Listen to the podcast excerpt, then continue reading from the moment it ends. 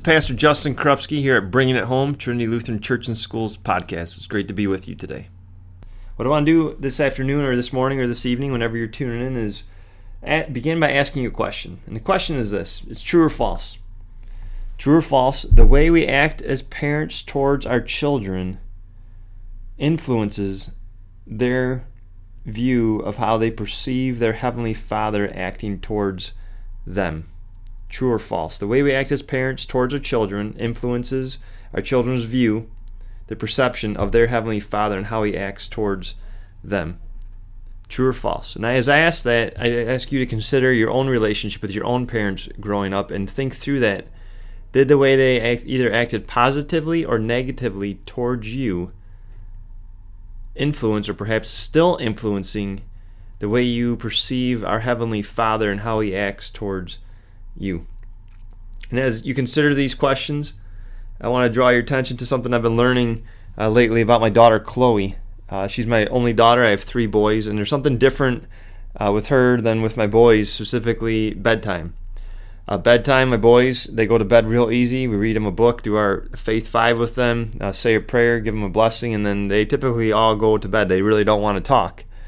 Um, Chloe, on the other hand, about 8:30 is when the boys are dead asleep. She somehow stays up till 9:30 pretty consistently, but she's in her bed from 8:30 to 9:30. what I've noticed is that if I can sit there with Chloe, or if Jenny sits there with Chloe, and we just let her talk uh, for 10, 15 minutes because she just wants to talk, she wants to answer questions. Then she actually goes to bed about 9 o'clock. But if we don't allow her to talk, if we just leave her room, then she stays up. So she seems to like to talk more than my boys, and the reason why I'm thinking about that and sharing that with you right now is that I, I wonder how she's perceiving uh, God in the way that Jenny and I act towards her. Chloe likes to talk. Um, and to be honest with you, I think both myself and Jenny would say this. We're not the best listeners with her. We certainly love to talk to our kids and, and listen to them, but at nighttime and at different times, it's like she likes to talk, and somehow we're not meeting that need for her. And, and so I wonder how is that influencing her relationship with her heavenly Father? Does she think that he likes to listen to her if she feels like her mom and dad really don't want to talk with her?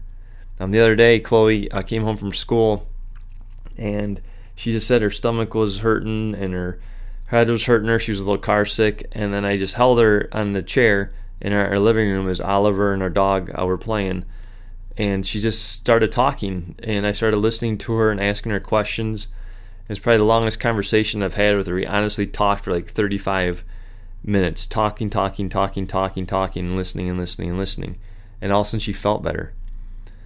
Um, if it's true that our relationship towards our children affect the way that they view their relationship with their Heavenly Father, then as I think about prayer and teaching our kids how to pray, I wonder specifically for Chloe in this case, does she believe that her Heavenly Father wants to listen to her? Does she understand that God wants to listen to her? Heavenly Father wants to listen to her. She has this, this need where she needs to communicate and talk, and I, I pray to God uh, that Jenny and I are not influencing her in a negative way in those times where she just needs to go to bed and we're unwilling or we're too busy not to listen to her. Because the truth of our Heavenly Father, He always wants to listen to us. He always has an ear uh, to the floor, so to speak. He wants us to talk to Him. And so, certainly for us as parents, as disciples of Jesus, right, we need to teach our kids how to pray and we love prayer and all of us want to pray more. We all desire it more. We all value it. A lot of us perhaps feel too busy or we don't understand it we're intimidated by it but yet we value prayer. And as disciples of jesus we need to teach our kids how to pray. Right? Not just model it for them by, by postures kneeling with them by their bed before we go to bed or praying before dinner or in those times like before school just offering a prayer for them or with them or teaching the lord's prayer. I mentioned this before uh, toby with the lord's prayer used to call it the a zombie prayer, right? We just kind of go through the motions in church. Our Father who art in heaven, hallowed be thy name, right? But as parents, right, we need to be able to teach that prayer to our kids, not just rely on the schools or Sunday school to teach that to our kids, but we need to teach that. And I find myself sometimes when I teach that prayer, just stopping as the kids are saying it at nighttime and say, What does that mean? What does that mean? Kind of pulling the old school move with asking the question, What does that mean as we go through each petition? I would encourage you to do that as parents. As I think about um, where I'm at as a parent and understanding that uh, the way I deal with my kids can both negatively or positively affect how they view their heavenly Father, and it's a huge weight. I understand that that's a it's a, a load bearing um, truth statement or perhaps assumption that I have, but I see that so true in my own relationship with my Father and how that's affected my relationship with my heavenly Father, at least how I perceive Him. And so, parents, this is what I wonder as I consider this value of prayers how good are we at listening to our kids with making ourselves available to them so that they can talk to us and just being a good listener.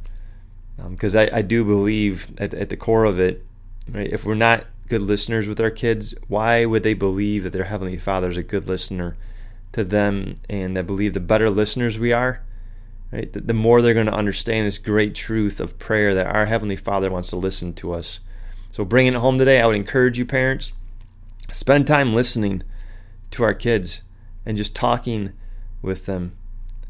Take an extra seven minutes uh, tonight and just ask your kids questions and just listen to them. Maybe at first they're gonna kind of be unwilling to talk, but I think the more you do this, they're gonna see that you're willing to talk, you're willing to listen, that you're not too busy. Um, and again, right, do they believe that their heavenly Father's too busy for them and he's distracted? So, parents, may we continue to teach our kids how to pray and model prayer, but more than that, may we be good listeners to our sons and also to our daughters. If you please pray with me.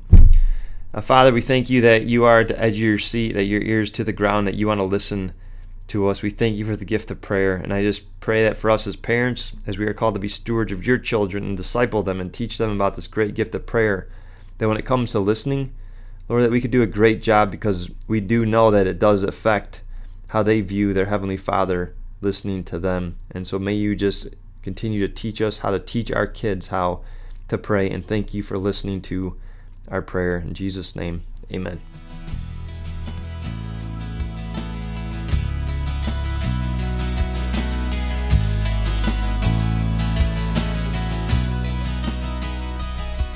Thank you for tuning in to Bringing It Home. Join Pastor Justin at Trinity Lutheran Church this or any weekend.